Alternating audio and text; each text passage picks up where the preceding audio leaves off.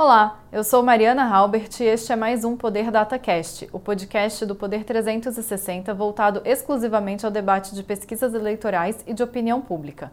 A cada 15 dias, o programa recebe o cientista político Rodolfo Costa Pinto, coordenador do Poder Data, empresa de pesquisas de opinião que faz parte do grupo de comunicação Poder 360 Jornalismo.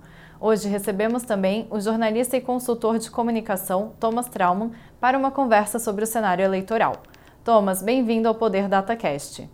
Tudo bom, Mariana? Tudo bom, Rodolfo? Rodolfo, bem-vindo novamente. Oi, Mariana. Oi, Thomas. Obrigado pela, por aceitar o convite e vamos lá. Este programa está sendo gravado no estúdio do Poder 360 em Brasília, em 26 de maio de 2022. E para ficar sempre bem informado, inscreva-se no canal do Poder 360, ative as notificações e não perca nenhuma informação relevante. A última pesquisa Poder Data, realizada de 22 a 24 de maio de 2022, mostra que a saída de João Dória, do PSDB, da disputa presidencial teve efeito nulo nas candidaturas de Jair Bolsonaro, do PL, e de Luiz Inácio Lula da Silva, do PT. A senadora Simone Tebet, do MDB, tampouco herdou o espólio eleitoral de Dória neste primeiro momento. O nome do ex-governador de São Paulo foi mantido nesta rodada da pesquisa porque ele só desistiu de concorrer por volta do meio-dia de segunda-feira, quando o levantamento já estava sendo realizado.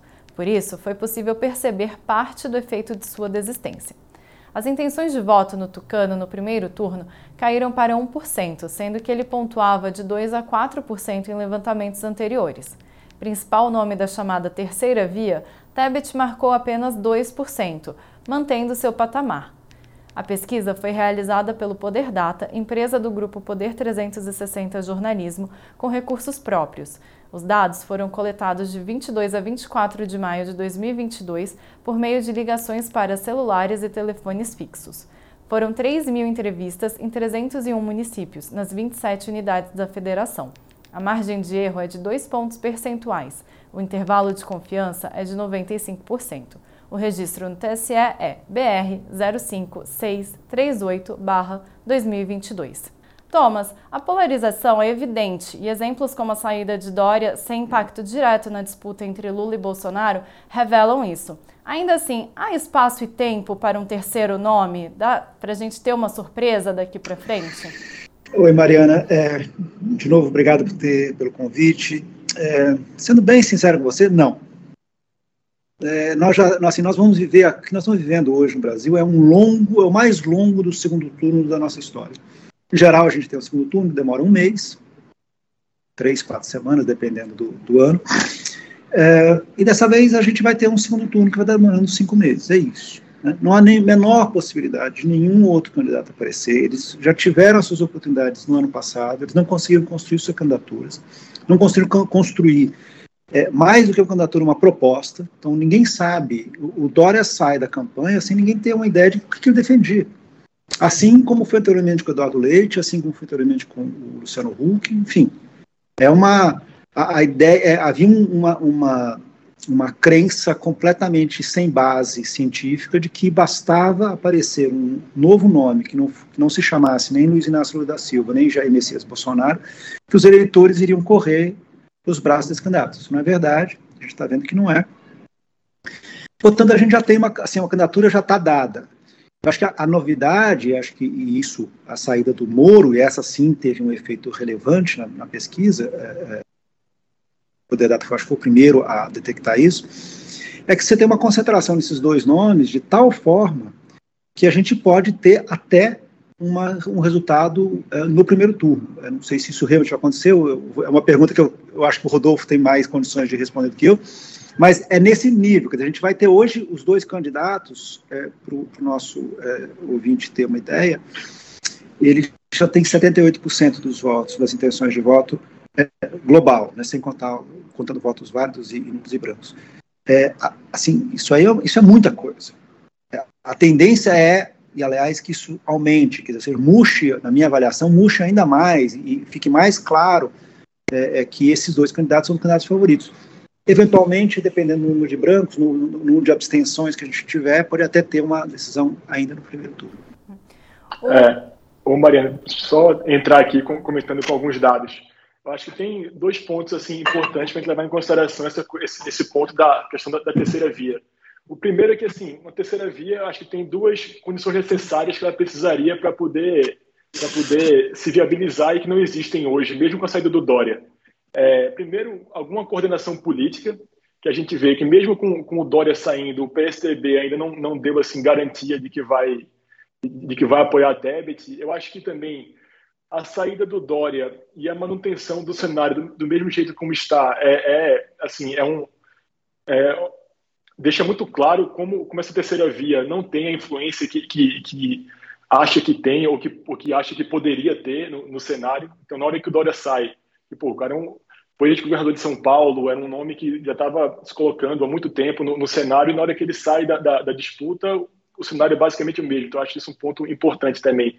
E outra questão relevante para a terceira via é que não existe espaço político e não é assim, não existe um, um percentual do eleitorado suficiente que está atrás de um, de, um, de um, novo nome para a disputa. A gente vê isso muito claramente desde, desde o ano passado, que esse espaço para a terceira via é algo que assim, fica em torno de 10, 15% do eleitorado, não, não é algo além disso. E, assim, um outro dado importante que a gente viu em outro, outras pesquisas do Poder Data, outras rodadas passadas, é que esse eleitorado, tanto do Lula quanto do Bolsonaro, está muito consolidado. Acho que essa, o percentual de pessoas que votam no Lula e no Bolsonaro e que dizem que, que esse voto é, é é, é final definitivo é algo acima de 80%. Então, é muito difícil a gente pensar em um cenário que, que, que isso vá mudar de maneira radical nos próximos meses com essas duas com essas duas candidaturas muito cristalizadas já na, na, na, disputa e na mente do eleitorado, né?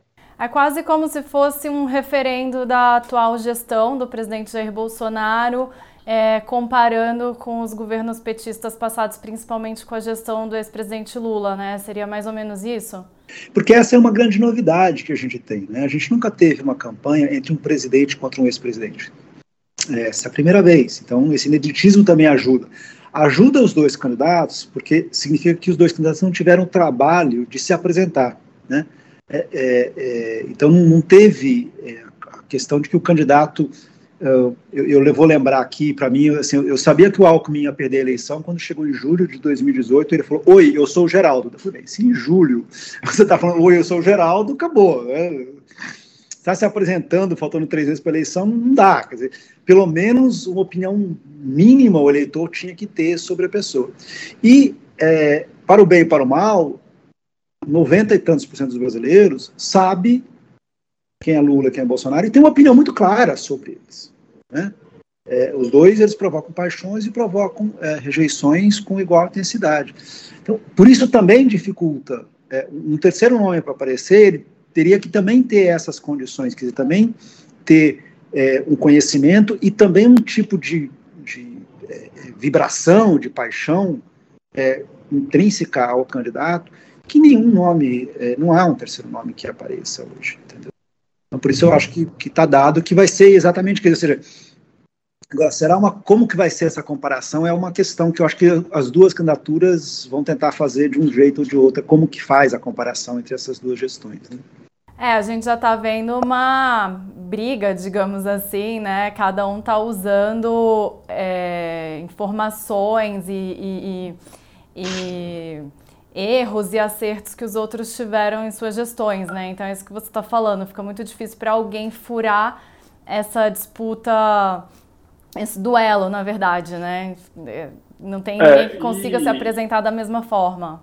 Uhum. E eu acho que isso traz para a discussão também um ponto que, assim, eu acho pessoalmente importante para as campanhas que elas devem se colocar, que é assim, em termos de comunicação, o que é que pode ser mais interessante? Discutir um projeto de futuro, de país, trazer propostas ou trabalhar para aumentar a rejeição do candidato, né, do, do, do, adversário, no caso, com, com a possibilidade de, de, de repente, matar a eleição no primeiro turno, porque a rejeição do, do adversário é muito maior e isso garantiria um percentual de voto maior para a sua campanha. Né? Acho que essa discussão entre discutir o futuro, trazer uma proposta de, de, de país ou trabalhar para aumentar a rejeição do candidato, do, do, adversário, no caso, é algo que as campanhas devem estar conversando e pensando como, como fazer também, o que é que vale mais a pena. E quando a gente olha para a questão regional, Lula tem a preferência do Nordeste e hoje já consolidando um pouco do Sudeste. E Bolsonaro fica com o Sul, Centro-Oeste e Norte. Como que essa diferença regional vai ser trabalhada pelas campanhas?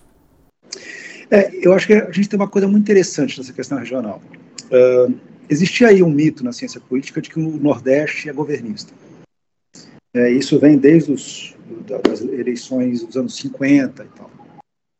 É, Fernando Henrique venceu, derrotou o Lula no Nordeste nas duas eleições que ele fez. É, só que esse, há uma, uma mudança real e muito importante a partir de 2006. E esse que vira o mapa que a gente conhece, né? um mapa que é o Nordeste mais o Pará e Minas Gerais a favor é, do PT e o mapa uh, São Paulo, Sul, uh, Centro-Oeste e pedaço do Norte a favor, digamos, do candidato azul, que foi o, era o PSDB e depois virou o Bolsonaro. E essa eleição a gente tem um pouco essa configuração de novo, mas eu acho que a, a questão que mais chama atenção é, eu acho que não há dúvida nenhuma que o Lula vai ganhar, vai ter uma vitória estrondosa no Nordeste, assim como eu acho que o Bolsonaro vai ter uma vitória é, muito mais forte do que hoje as pesquisas mostram no Sul e Centro-Oeste. Mas o Sudeste está em disputa. E está numa disputa é, que eu acho a, a, assim que pode realmente decidir a eleição. É, por quê? Porque o Rio de Janeiro, embora o Lula tenha vencido no Rio desde 98, foi o único estado que ele venceu o Fernando Henrique em 98. Acho que talvez o Rio Grande do Sul também. A memória às vezes falha. Mas o Rio de Janeiro ele venceu em 98, venceu em 2002, venceu em 2006. Quer dizer, o, o PT só perdeu o Rio de Janeiro em, em, em 2018. É, é, o estado do Bolsonaro. Então, é o estado onde o Bolsonaro naturalmente tem uma. É, e o Bolsonaro é, hoje tem a possibilidade de eleger na última eleição, Bolsonaro elegeu os governadores e os dois senadores, quer dizer, é, é, a maioria dos deputados. Uh, o PT só elegeu uma, uma deputada federal no Rio de Janeiro, que foi a Benedita. Então, assim, o PT foi, foi massacrado uh, no Rio. Então, o Rio não é um. Não é, não, não o Rio está tá em disputa. Minas também está em disputa. Embora exista uma vantagem, é, as pesquisas de jornais são orientadas hoje para o Lula, ela é um, o Zema é, se recuperou como governador, o Zema, naturalmente, o voto Zema dialoga com, com o voto do Bolsonaro, então é um outro estado que tem disputa. E São Paulo você tem uma grande novidade, que é a primeira vez que o PT tem um candidato é, viável. Então, é, é, assim, embora logicamente que os, naturalmente os candidatos estão ali tentando fazer os seus palanques, etc., esses três estados, como concentram 40% do eleitorado, é onde os candidatos deveriam estar ali é, é, dedicando maior parte do seu tempo, porque, enfim, desse, pode realmente decidir a eleição, seja no primeiro, seja no segundo turno. É, eu, eu concordo absolutamente. Assim, já, já, já vem vendo algumas rodadas que, que o Sudeste, de fato, é, é onde a eleição deve se, se decidir. Assim, você tem uma, uma vantagem clara do Lula no Nordeste, o Bolsonaro assim, liderando bem tanto no, no Norte, no Centro-Oeste, agora no Sul também, mais, mais claramente. E, e, e o Sudeste com, com, uma disputa que vai ser muito acirrada e a gente vê isso tanto nas pesquisas quanto na construção de palanques, nessa construção política também. Então vai ser, vai ser muito importante observar o, o Sudeste, como é, que, como é que se comporta nas próximas rodadas de pesquisas de todo mundo que estiver observando a eleição dessa, desse ponto de vista. Mas pelo que vocês têm analisado, é, há espaço para o Lula, principalmente, é, né, com um candidato viável em São Paulo e com um palanque importante que ele conseguiu montar em Minas, esses dois estados podem definir a favor dele? Vocês conseguem ver é, essa possibilidade mais concreta neste momento? Ou ainda é isso que vocês estão falando, né? Precisa é, entender um pouco melhor a partir das próximas pesquisas como é, o Lula vai se sair nesses dois estados, que são os dois maiores colégios eleitorais do país, né? Eu acho que sim, eu, eu prefiro sempre esperar olhar uma pesquisa, tentar entender um pouco melhor como é que isso vai se desenrolar. Mas eu acho que, assim, sobretudo São Paulo, porque a gente tem um, um eleitorado aqui, eu, eu, moro em São Paulo hoje, que, assim, você tem um, um, o Haddad liderando as pesquisas, tem o Márcio França também aparecendo bem, mas tem, assim, um, governador que está na cadeira, que vai para a reeleição, isso vai, vai ser um, um fator importante e a gente tem que saber o quanto ele pode crescer. E o ministro, ex-ministro Tarcísio, que, que vai, vai assim, com o apoio do, do eleitor bolsonarista que venceu a, a, eleição aqui, que foi um, um fator importante na, na, eleição do Dória, lá em, em 2018. E, e, assim, a gente vai ter que ver isso com, com muito, muito cuidado para entender como é que esse eleitorado vai se comportar daqui para frente ao longo da, da campanha. É, eu, eu, concordo é, plenamente com o Rodolfo, a gente hoje está concordando muito. Mas, mas é, porque você tem essas circunstâncias completamente novas, né?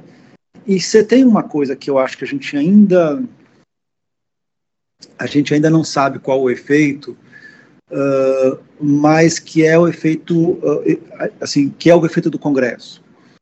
Uh, em geral, é, os, os, os congressistas, eles, a eleição dos congressistas depende muito da, eleição, da, da conjunção uh, e as negociações, acordos dos governadores, principalmente, mais do que presidente, mas a conjunção, como que eles, que aí eles fazem. Só que essa eleição, ela é uma eleição, uh, é a eleição que ela muda tudo em relação ao Congresso. Não tem coligações, tem a possibilidade de federação, que só poucas fizeram, mas enfim, tem.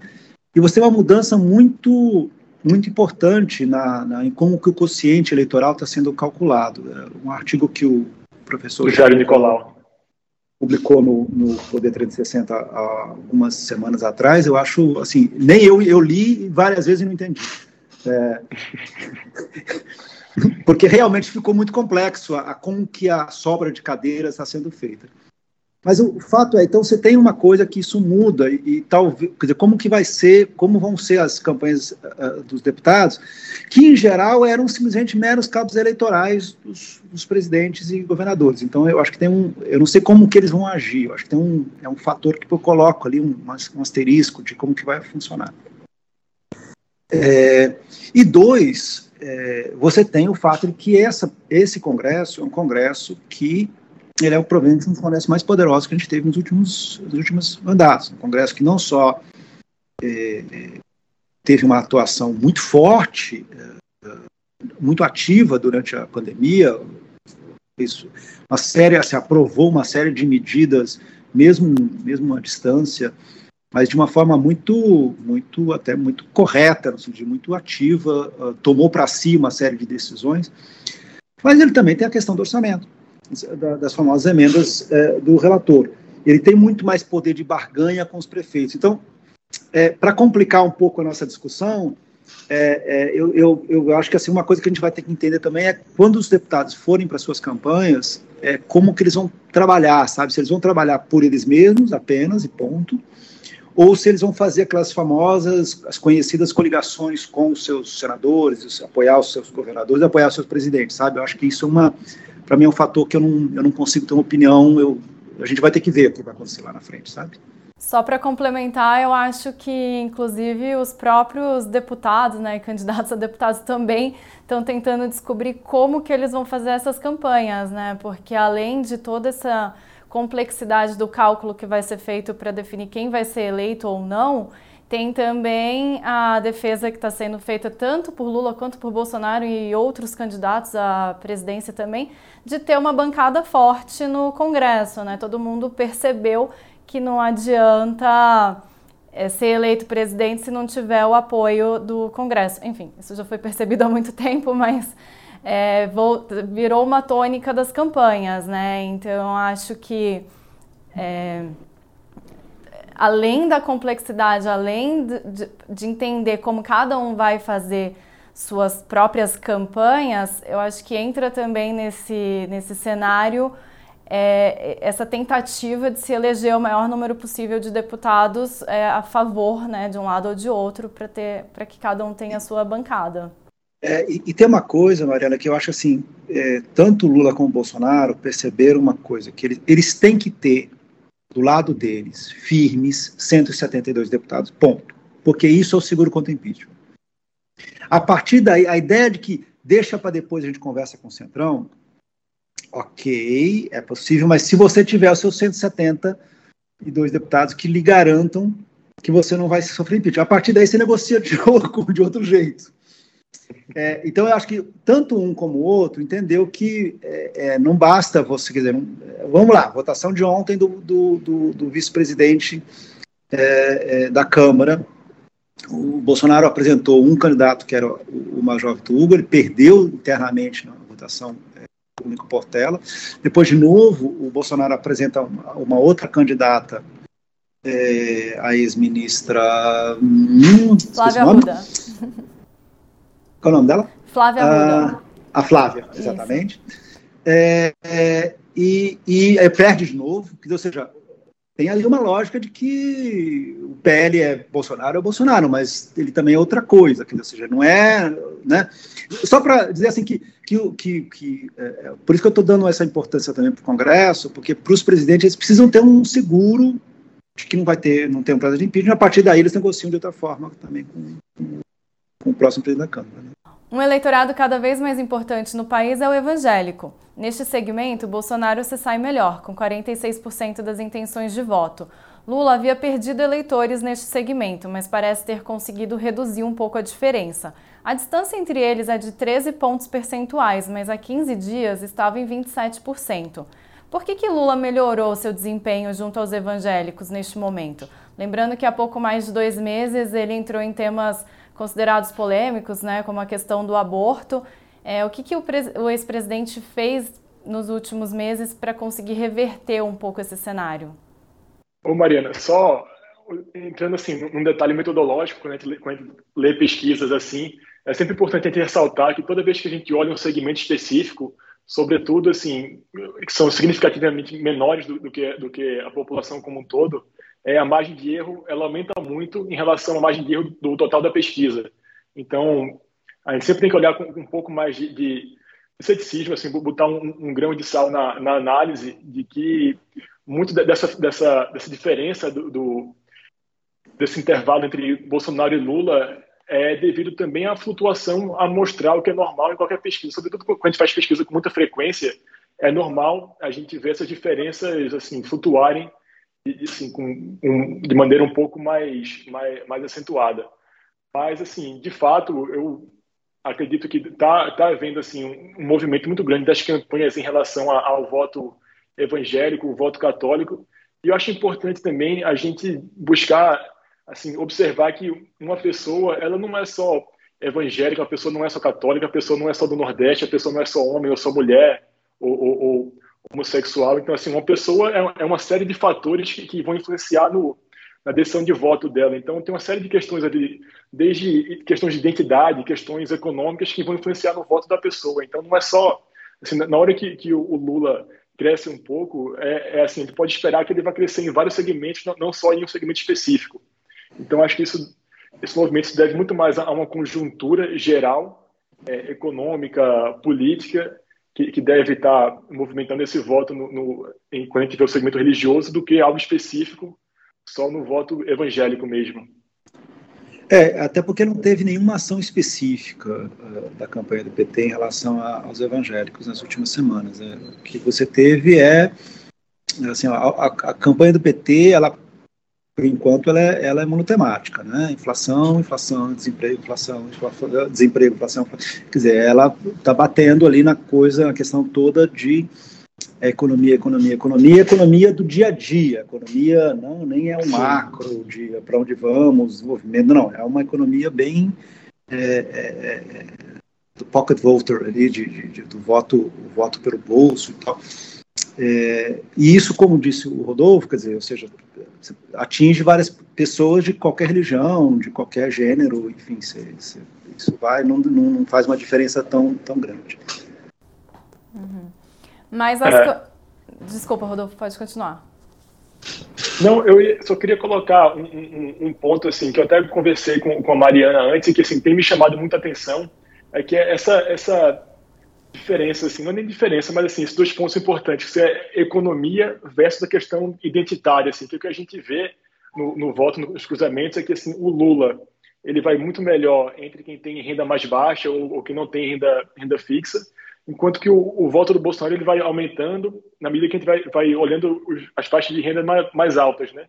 Então, assim, o que, o que a gente vê é que a questão econômica tem um impacto muito maior, o que é normal, entre, entre quem, quem tem renda menor enquanto que entre quem tem a renda maior, que onde essa, essa questão econômica tem um, tem um impacto um pouco menor no dia a dia, a questão de, de, identidade, de rejeição ao PT tem uma influência muito maior nessa decisão de voto, né? Mas pegando esse gancho da questão econômica, é, por que, que o eleitorado de mais baixa renda prefere, né, mostra uma preferência maior pelo ex-presidente Lula? Seria uma memória do, do governo dele em que o país estava numa situação melhor e também em que programas de transferência de renda foram mais bem estruturados? Com certeza. É, eu acho que aí não tem a dúvida nenhuma, assim, o, o, o, Lula, ele, assim, a, lógica, a lógica de que era um governo em que o Bolsa Família funcionava inegável, assim, estruturalmente muito melhor do que esse Auxílio Brasil, é, e que você tinha, que, o país estava crescendo, vamos lá, o país crescendo, terminou crescendo 7%, 7 em 2010, né? É, e, aí eu, eu brinco que um dos maiores ajudas que o Lula teve foi da campanha do Ciro Gomes. Né?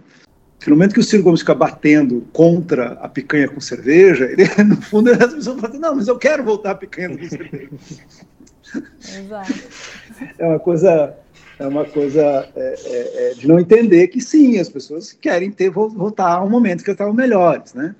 É, e aí eu acho que tem esse, eu acho que tem esse, acho que essa é uma questão que a gente vai é, é, assistir nos próximos meses, que é a candidatura Lula tentando delimitar o governo do PT até 2010, no máximo até 2011, pegando, pegando dados escolhidos sobre é, é, a partir de então, e o governo Bolsonaro é, colocando a recessão de 2014, 2015, 2016 em cima do colo é, é, da campanha Lula. Então, é, ou seja, no fundo, eu brinco que às vezes assim, o Lula faz uma coisa de Houdini, né? ele coloca um, um, um joga um, um, pedaço de pano sobre o governo Dilma, finge que não existe, desaparece o governo e fala, o meu governo terminou em 2010. E aí ele responde até só até 2010. E o, e, o, o, Bolsonaro reabre e fala, não, mas olha só a Lava Jato, olha só a recessão, olha só etc, etc, etc. Então, acho que isso é uma coisa que a gente vai assistir, mesmo no debate econômico, sem entrar no debate é, identitário, que, que a gente pode falar mais, mas vai ter uma discussão, vai ter um debate sobre, sobre é, é, a recessão de 15 e 16, é, e a lógica que o PT tem feito de que ah, foi uma coisa em função da Lava Jato, foi uma uh, questões nacionais, ou mas enfim, tentando não assumir a responsabilidade do governo contra o Bolsonaro, dizendo ah, os meus problemas são da pandemia, os meus problemas foram é, em função da guerra da Ucrânia, quer dizer, é, os dois com seus suas é, explicando é, a, a, situação econômica pelas circunstâncias é, conjunturais que eles passaram. Né? Agora, Thomas, é, pegando, eu ia perguntar exatamente isso, né? Sobre, às vezes, o ex-presidente Lula parece ignorar que houve um governo Dilma. Ele não quer trazer para a campanha dele os problemas que ex-presidente enfrentou. Agora, como que ele vai fazer, na sua opinião, para conseguir equilibrar o governo dele, explicar o que, né, os, os benefícios, os ganhos que ele teve? e conseguir dirimir as críticas em relação ao governo da ex-presidente Dilma. É, qual que vai ser a fórmula ali que ele vai ter que aplicar nessa questão? Eu acho que a lógica deles, se vai dar certo ou não é outra questão, mas é a ideia de que estava tudo indo muito bem e daí veio a Lava Jato e blá blá blá blá blá. Quer dizer, a lógica de que é, foi a Lava Jato que criou o problema econômico uh, e, e, não que são duas coisas paralelas, que daí você, enfim, você, faz, e, e, essa, essa ação que o PT entrou contra o, o ex-juiz Sérgio Moro, uh, tentando responsabilizá-lo pelos prejuízos da Petrobras, vai claramente nessa linha, a linha de que não, a Petrobras, a Petrobras quebrou ou, e, e, quebrou junto todas as empreiteiras em função da Lava Jato e não em função do escândalo de corrupção que elas estavam tocando ou dos preços administrados, enfim, de toda essa, essa, essa outra, as outras questões conjunturais que estavam naquele momento. É, se vai funcionar, não, não, eu não sei, mas enfim, é isso que tá, é isso que, que parece ser a, a, linha de raciocínio que, que o PT vai fazer, sabe? Uhum. E, e eu acho que, assim, em paralelo, desculpa, Marina, é, só para colocar um, um, pouco a questão do eleitor do Bolsonaro também, algo que a gente viu em outras rodadas das pesquisas do Poder Data, é que é, eles tendem a colocar muito dos problemas que, que são identificados no governo é, são jogados para os governadores ou, ou para a pandemia ou para fatores externos como a guerra também, a guerra na Ucrânia. Então, assim, isso é tanto uma maneira do eleitor justificar o seu voto, coisa que a gente chama como viés de consistência, a pessoa dizendo que vai votar no candidato e depois vai justificando é, é, é, esse, esse voto, essa, essa, essa escolha com outra, em outros itens da pesquisa também. E eu acho que bastante também se deve à, à própria construção narrativa da, da campanha e, e, do governo de colocar esses problemas no, no, no, para outros responsáveis, não, não no colo do governo. Né? Então, é, é, a pandemia, a conjuntura internacional, é, é, são os governadores que não, que não cooperam, é o STF, o judiciário. Então, tem muito desses dois fatores que, que, que aparecem claramente na, nas pesquisas, né? Cada um tem os seus calcanhares de Aquiles, né? Exatamente. Assim. Exatamente. É, é... A, desculpa, Thomas, você queria falar mais alguma coisa? Não, não, agora tem uma coisa que a gente tem que é, é, discutir, que é o eleitor do Ciro. Né? É, porque se, eu vou aqui fazer uma, eu vou uma estatística bem roubada, tá, Rodolfo? Mas no fundo é, se você pega, se, quando a gente olha o primeiro turno e o segundo turno, as intenções de voto de Lula e Bolsonaro, é, acho que uma coisa que chama atenção é que o Bolsonaro ele cresce muito pouco proporcionalmente, né? É, o crescimento uhum. dele é 2, 3 pontos percentuais. Quando o Lula tem um crescimento maior, no segundo turno a distância dele cresce aí 6 pontos. Estou mediano aqui. E praticamente, assim, no geral, dá para inferir que, estou sendo bem cauteloso aqui nas palavras, o que ele está na verdade, é o que a diferença entre Lula, ganha, Lula no primeiro turno e no segundo turno é o Ciro. São os votos dos, dos boa parte dos votos dos ciristas. É, tem a possibilidade de um voto útil acontecer com o Ciro em setembro, como aconteceu com Alckmin, com a Moedo e com os outros candidatos é, é em 18, em, lá em favor do Bolsonaro e aqui em favor do Ciro, eu, eu, acho que isso é uma questão que a gente vai, vai ter que discutir, porque eu acho que, sabe, eu acho que essa coisa do primeiro turno, segundo turno, vai ser uma coisa que a gente vai ficar discutindo durante os próximos meses. E eu queria te ouvir nisso. É, eu, eu concordo, assim, 100%. Eu acho que, acho que essa questão do voto do Ciro é, é, é o que faria diferença entre a gente colocar assim, de maneira mais provável uma eleição que se decide no primeiro turno ou, ou, ou se vai para o segundo turno. Eu acho que isso é muito importante. Mas sempre que, que a gente fala de Ciro, eu, eu assisti aquele episódio lá do, do, do, Greg News, do Gregório falando sobre, o Ciro, e me identifiquei muito com, com a fala dele, ali ele colocando que e coisa, aquela coisa do, do vira-volta, achava que, que, o Ciro ia, ia mudar muito a eleição. E eu lembro, ainda com o nome Data por 360, a gente fechando a última pesquisa da gente lá em 2018, é, o Ciro tinha 12%, e, e aí começou, assim, entre boa parte dos meus amigos e contatos assim, rede social, aquela coisa do, do vira-voto, vamos votar no Ciro, e aí, quando fecha a pesquisa e eu vejo os dados e assim, e o Ciro praticamente não mudou, eu pensei, putz, a pesquisa está errada, isso tem, teve algum problema aqui no, na, na amostra, no relatório, mas assim, a gente fechou, publicou e quando a gente viu o resultado foi aquilo, o Ciro basicamente não mudou, teve ele 12, 12 ponto alguma coisa por cento dos votos e assim, é, é, eu também fico muito curioso para ver como é que esse eleitor do Ciro vai se comportar, assim, eu acho que por intuição, acho que boa parte desse voto vai para vai vai o Lula. Se, se eu não me engano, quando a gente faz o cruzamento do voto no, primeiro turno com o voto no segundo turno, eu acho que isso é tipo 70% do voto do Ciro vai para Lula, uns 10% vai para Bolsonaro e o restante vai para vai branco, nulo e indeciso ainda. Então, acho que de fato essa, essa candidatura ou não do Ciro, que assim, eu acho que até agora não, não vejo muito indício de que ele vai desistir, como, como o Dória desistiu, mas pode ser um fator definidor de, de uma eleição no primeiro ou, ou no segundo turno. É. E no último Poder DataCast, a gente comentou que quase metade dos beneficiários do programa Auxílio Brasil, que substituiu o Bolsa Família, preferem votar em Lula no primeiro turno das eleições deste ano. Bolsonaro tem 29% das intenções de voto neste grupo, ou seja, o Auxílio Brasil, que é o principal programa social do governo e que, quando foi criado, a oposição acusou o Bolsonaro de ter intenções eleitorais com ele, não está dando os resultados esperados.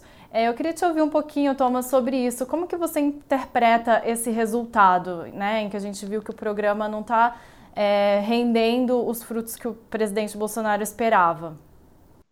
É, eu acho que tem duas, de novo, possibilidades. A gente está fazendo aqui um pouco de especulação, mas eu acho que a primeira é o fato de que é, as pessoas se entenderam como se fosse uma substituição de nome. Ponto. Né? Até tanto que a principal iniciativa do governo agora é fazer, trocar o cartão em si, para né, dizer que é um auxílio que mudou o programa. Mas ainda as pessoas estão recebendo pelo cartão do Bolsa Família. E aí a paternidade disso está muito latente para o cidadão é, é, que recebe, de que é isso foi feito no governo Lula. Né? Uh, a outra questão é a inflação. Né? A inflação de alimentos, ela, ela, ela, nós estamos, assim, é uma coisa realmente grave. Nós estamos no segundo ano seguido com inflação. É, ano passado, inflação de 11 alguma coisa. Esse ano, ela está nos últimos 12 meses em 12 e pouco, mesmo que a redução que todo mundo está trabalhando comece nos próximos meses, a gente vai fechar o ano com 8,5%, 9%, é muita inflação. Não é uma inflação, assim, é, ela não é mais, ó, oh, teve uma pandemia. Esse já não é um ano de pandemia. Né? Ela realmente nós estamos tendo um problema e por isso é, é isso atinge, quer dizer, ou seja, entre a votação dos 400 reais e o pessoa começar a receber os 400 reais, ele já foi perdendo, né, mês a mês. Então, se você for pensar em termos de, de é, capacidade de compra, é, é muito baixo. Né? Então, eu acho que isso tem um, eu acho que para mim essa é a questão principal. Acho que é ponto um. O ponto dois é entender que é, eu acho que o Bolsonaro não tinha, assim, não sei se o Bolsonaro, mas com certeza o Ciro Nogueira, que, que tem a estratégia na mão, ele não tinha nenhuma ilusão de que eles iam conseguir fazer uma grande revolução no Nordeste. Acho que ali era para perder de pouco, entendeu? A questão ali é como você consegue é, fazer uma derrota de né, jogando em casa, jogando fora de casa, altitude contra o né, contra a LDU e tal. Você está querendo perder de 2 a 0, tá ótimo, entendeu? Volta para casa e recuperar os votos no Sudeste e no Sul. É, eu acho que também eu acho que também tem um pouco isso, sabe? É, só só não perder de hoje, né? Tá. Rodolfo me corrija Hoje acho que está 50, 50 20, uma coisa assim no Nordeste. É, em torno disso. Uhum. É, chegar a 30% nos votos Nordeste já é uma vitória. Eu acho que é meio que isso, minha, minha avaliação é, interna. Do... E fora essa questão né, do, do programa, é, o governo também está tentando, enfim, achar outras soluções para mitigar o problema da inflação. Mas dá tempo até a eleição? Vocês conseguem ver um caminho, uma so não uma solução, mas uma mitigação mesmo do problema que possa ajudar um pouco é, o presidente Bolsonaro, considerando esse cenário que você acabou de colocar, Thomas? Bem, ele está tentando, né? Essas mudanças da Petrobras mostram que há uma tentativa clara de se fazer uma mudança. É, não é uma, não é uma Assim, ninguém, o, o presidente mudou é, de março para cá, nós estamos no quarto indicado a, presidente da Petrobras. Tudo isso não é por nenhum problema de gestão da empresa, mas simplesmente porque é, é, o presidente Bolsonaro quer, alguma forma, que os preços, os preços na bomba caiam e que isso tenha uma, é, uma aumento de popularidade dele. Ele vai tentar até o final. É, eu acho que isso, para mim, é, Está tá evidente até o, o, a urgência e o desespero que o governo está tendo em relação à Petrobras. Mas dá tempo? Veremos, eu não, não consigo. Porque é, você também sempre pode fazer aquela vacina, né? Eu acho que a gente, a gente pode trabalhar um pouco, assim, se pensar em 2014, a campanha é, é, da, da, presidente Dilma Rousseff dizia: ah, não, né, não, há, não, há, não vai haver tarifaço, não vai haver tarifaço, não vai haver tarifaço, e em novembro o que aconteceu? Tarifaço. Né? Então, tem um pouco de. Eu não sei até que ponto as pessoas não vão se tocar que falam assim: ah, ok, ele vai segurar o preço da gasolina até o dia da eleição, e em novembro você tem uma, um tarifaço igual e, e a gasolina aumenta. Então, é, tem, essa, tem esse risco das pessoas falar, ah, não, isso vai ser igual, né? Novo, na, expressão do professor Delfim, estelionato eleitoral, né? Uhum. É, e assim, eu, eu acho que essa questão, claramente o governo está tá tentando, está trabalhando isso, tanto em termos de comunicação quanto na, no Congresso também, uma série de medidas que estão tentando votar para tentar diminuir a, a, questão da inflação, porque isso justamente vai, vai no, no coração da, da, vantagem do Lula, que é nesse segmento da população que não tem renda fixa ou tem uma renda muito menor, porque quando a gente, quando a gente vê os segmentos com, com a renda maior, a vantagem é claramente do, do Bolsonaro. Então, acho que, que vão se esforçar muito nesse, nesse ponto. Agora, isso claro que, que vai ter consequências para o país a partir de, de novembro, seja quem, quem ganha a eleição, a gente vai ter um cenário muito, muito difícil pós, pós eleição, seja Bolsonaro, seja Lula. Então, assim, isso aí já é outra conversa que a gente vai demorar muito mais e vai ser muito mais complicado do que que a eleição vai ser essa governabilidade depois da, do que acontece em novembro. Para a gente já ir encaminhando para o final, é, o que mais das pesquisas vocês acham importante destacar é, hoje, né, nesse atual cenário? É, eu acho que a coisa mais interessante que a gente tem que discutir agora é, é discutir quantas pessoas vão votar. Né? O Brasil tem 148 milhões de eleitores, mas, de fato, e aí a, a, a gente tem é, o número de pessoas que realmente vão votar, são 115, 116, etc. Quantas pessoas realmente vão votar? Ou seja, é, no fundo, nós temos aí um né, milhões, 20 e tantos milhões de pessoas que ou se abstêm ou votam branco e nulo. É, isso vai fazer enorme diferença. Eu acho que esse é uma, um desafio que, que é, Rodolfo, no, no Poder Data, mas que todos os institutos vão ter, de conseguir aferir, quer dizer, ou seja, o que, né, o, quais são os eleitores prováveis, quais são os eleitores que realmente vão votar e quanto desses votos vão ser válidos, né, nem branco nem nulo. É, isso eu acho que vai ser o grande desafio. É, para os institutos, uh, para as empresas de pesquisa, em função da credibilidade que está em xeque desde, desde 2016, mas também até para a gente conseguir ter uma avaliação melhor, né? É, é, é, a gente, quer dizer, a gente, não, a gente não tem ainda uma base de como que, é, o que faz uma pessoa não votar no Brasil, né? 20 milhões de pessoas, voto obrigatório, 25 milhões de pessoas não, não aparecem nas zonas porque não sabemos realmente, de fato, não tem uma, uma sistemática de entender, tem um bando de avaliações, mas o que, que exatamente faz as pessoas não votarem, e que, de novo, numa eleição tão acirrada, tão apertada quanto essa que a gente vai ter, é, vai fazer toda a diferença. 3 milhões de votos, 4 milhões de votos a mais pode mudar é, alguém ganhar no primeiro turno ou perder em função disso. Acho que essa, para mim, é o, o, grande desafio é, daqui para frente para as empresas de pesquisa. É, eu, eu, concordo. Eu acho que isso, assim, numa eleição tão disputada como está sendo essa, e assim, praticamente, como a gente já falou, de um segundo turno quase que, que antecipado, isso vai fazer muita, muita diferença. Eu só queria pontuar, eu, eu li o teu artigo, Thomas, nessa. Opa, eu li o teu artigo no, lá no Poder, que é justamente sobre esse tema. E aí fui justamente ver o cruzamento que a gente tem sobre o voto em 2018, no segundo turno. Uma pessoa votou com a intenção de voto agora no primeiro turno. E o que a gente vê é que tem uma diferença entre quem diz que se absteu, que diz que não votou no segundo turno de 2018, entre quem diz que votou branco nulo. E aí hum. que a gente vê aqui, quem diz que se absteu, que não votou é, hoje em dia, boa parte vota no Lula, pouco menos da metade desse público vota, diz que vota no Lula no primeiro turno hoje. E quem diz que votou branco ou nulo é, é praticamente um empate entre o Bolsonaro e o Lula nesse segmento de quem votou branco ou nulo em 2000, no segundo turno de 2018. Então, assim, são, são perfis, assim, eu acho diferentes de, de demográficos, de, de quem uhum. se absteu e de quem vota branco ou nulo e que pode ser uma chave justamente para destravar esse, esse, voto ainda não, não, comprometido, que pode ser definidor na, na eleição. Uhum.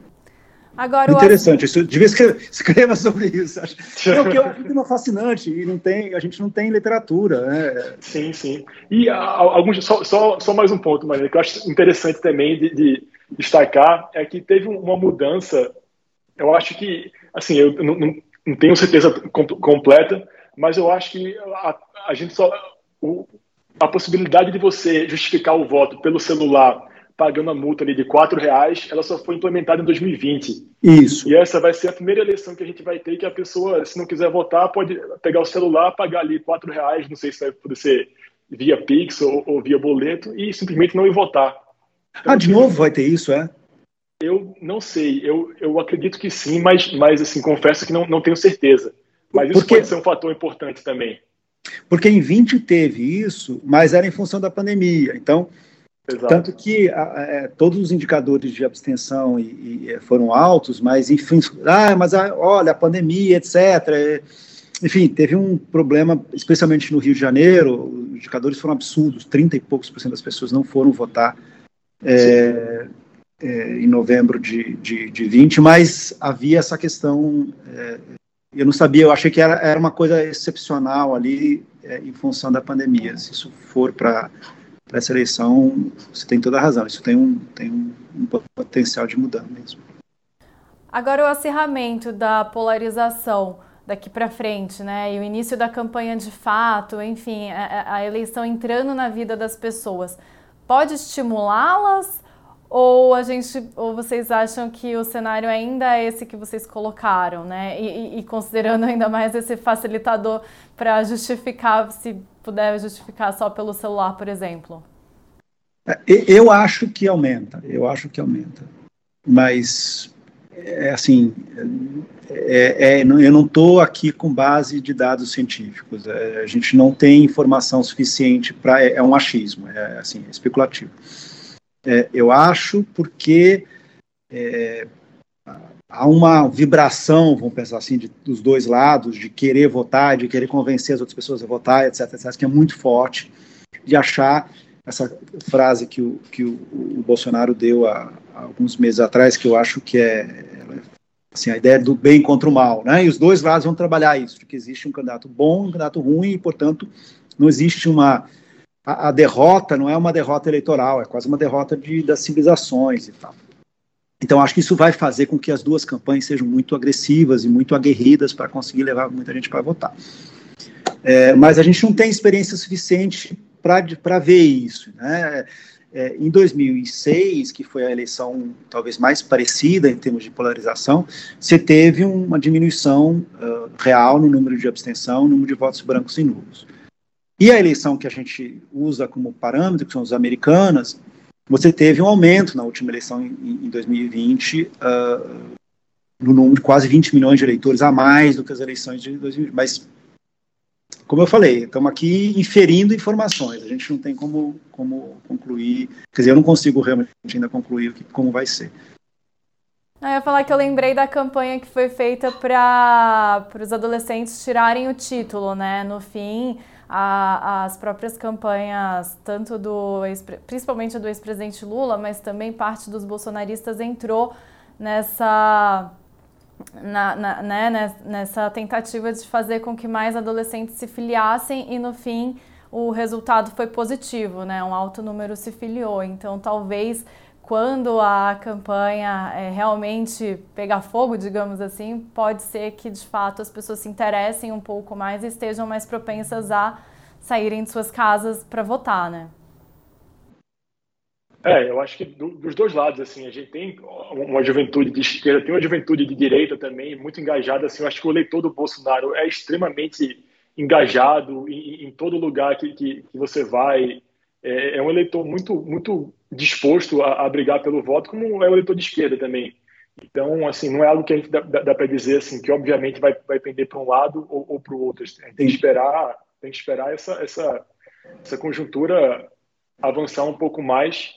E, assim, eu estou animado para observar a eleição a partir das pesquisas. Agora, quem está na campanha vai ser muito duro, dos dois lados, assim, vai ser muito trabalho, muita, muita muita coisa a fazer nessas próximas semanas e, e meses aí. Eu acho que a tendência, por enquanto, até a, ele, até a eleição entrar na TV, entrar no dia a dia de fato, o cenário deve ficar um pouco mais estável do, do, assim, da maneira que a gente está vendo hoje, hoje assim, semana a semana, uma coisa um pouco mais assim, linear, e a partir ali do final de julho, agosto, quando a eleição entra com tudo no, na pauta do dia a dia das pessoas, é que a gente vai ver um, um mais, mais, mais agudos, assim, para um lado ou para o outro.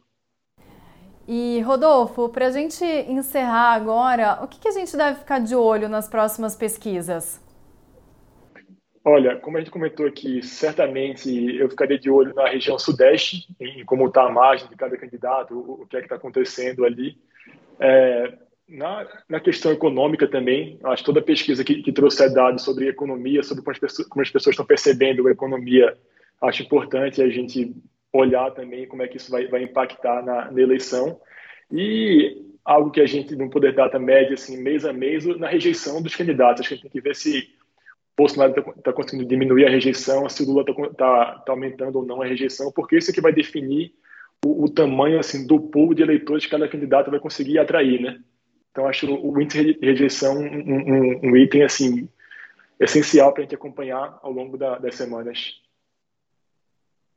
É, eu só queria agregar uma coisa é, que o Rodolfo falou, que é a avaliação que o Poder Data também faz daí a cada 15 dias, que é a avaliação do governo. Né? O, o, o Bolsonaro tem uma, uma coisa que não é, não é sempre que acontece, mas é uma. A, a, a, ele varia o índice dele completamente em relação à avaliação do governo. É, quanto você tem quase uma correlação muito clara ali, subiu Sim. a avaliação do governo, logo ele vai subindo junto, você, você consegue ver isso claramente. Só para o nosso, nosso entender, isso não é, parece normal, é mais ou menos, porque o Dória, por exemplo, uhum. é, tinha, o governo dele tinha uma avaliação bem razoável, 30 e poucos por cento de de ótimo bom, porém, ele, mesmo em São Paulo, tinha 4, 5% de intenção de voto para presidente. Então, nem sempre acontece né, essa, essa, essa colagem, né, o, o, o, candidato fica colado ao governo. No caso Bolsonaro, isso é muito evidente. Então, é, a gente também vai ter que ver isso. Se você dá até para perceber, se, assim, com, com a avaliação, se você faz as duas curvas, você vê que subiu a avaliação do governo, subiu a avaliação do Bolsonaro, a possibilidade dele crescer na pesquisa é, é quase que, que instantânea. Chega ao fim mais uma edição do Poder Data Cast. Obrigado a Rodolfo Costa Pinto, coordenador do Poder Data, e a Thomas Trauman, jornalista e consultor em comunicação, pela conversa. Obrigado, Mariana. Obrigado, Rodolfo, pela conversa. Valeu, Mariana. Obrigado, Thomas, pelo tempo. O conteúdo do Poder Data não acaba aqui. Acompanhe reportagens sobre os levantamentos a cada 15 dias no jornal digital Poder 360. Não se esqueça de se inscrever no canal e ativar as notificações. Obrigado a você que nos escutou e acompanhou em mais um episódio. Até a próxima!